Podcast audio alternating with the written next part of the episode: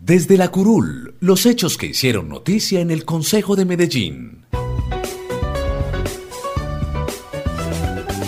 Estos fueron los hechos más importantes que quedaron registrados desde la curul del Consejo de Medellín durante la semana del 12 al 18 de abril.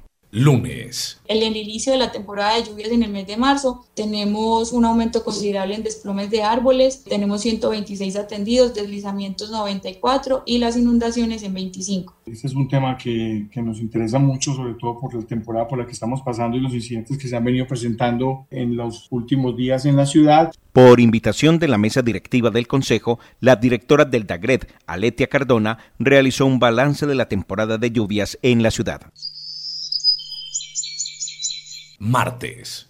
En términos de adecuación, entonces, continuamos con la Clínica de la 80, una institución que ha exigido un número importante de recursos y que eh, está casi al 100% adaptada para diferentes prestaciones de servicios en términos de, de, pandemia. Pero además es fundamental tener los mejores centros de salud y hospitalarias. El Consejo analizó las metas proyectadas en infraestructura de la red hospitalaria de Metrosalud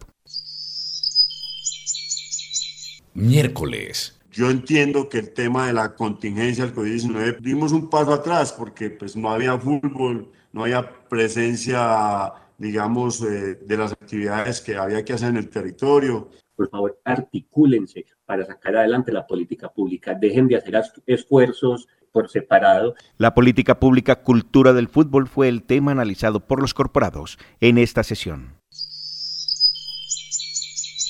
jueves. Hay asuntos también que escalan en términos de aspectos más importantes para la calidad de vida, con brechas importantes como seguridad, ingresos y alimentación. Los retos concretos de las administraciones deberían afinarse más con lo que los ciudadanos necesitan o que los ciudadanos piden. El Consejo analizó los datos más relevantes de la encuesta de percepción ciudadana 2020 realizada por la Alianza de Entidades Privadas Medellín Cómo Vamos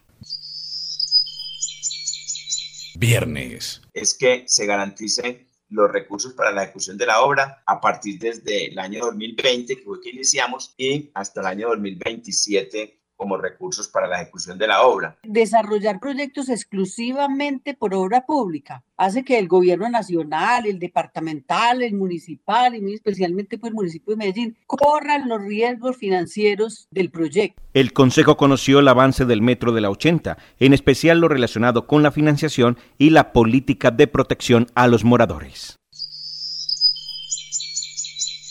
Sábado. Se hizo una pintatón para señalar y como demarcar los huecos que ya perdimos la cuenta, no sabemos cuántos son. Nosotros en nuestro plan de desarrollo, y con franqueza se los digo, tampoco priorizamos Santa Elena. Nosotros tenemos que arreglar esa vía. Yo sé las condiciones económicas del departamento de Antioquia. Esta es una vía que tiene problemas geológicos de inestabilidad muy serios, que no es solamente repavimentar, sino unos temas estructurales. Los corporados dedicaron esta sesión para analizar el estado de la vía al corregimiento de Santa Elena.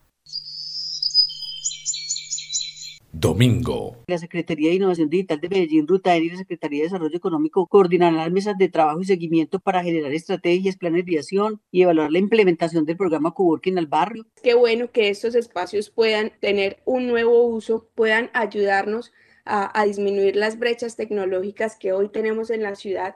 En segundo debate, el Consejo aprobó el proyecto de acuerdo que crea el programa Coworking al Barrio. Podcast Consejo de Medellín. Una realización de la Unidad de Comunicaciones y Relaciones Corporativas del Consejo de Medellín. El Consejo de Medellín somos tú y yo.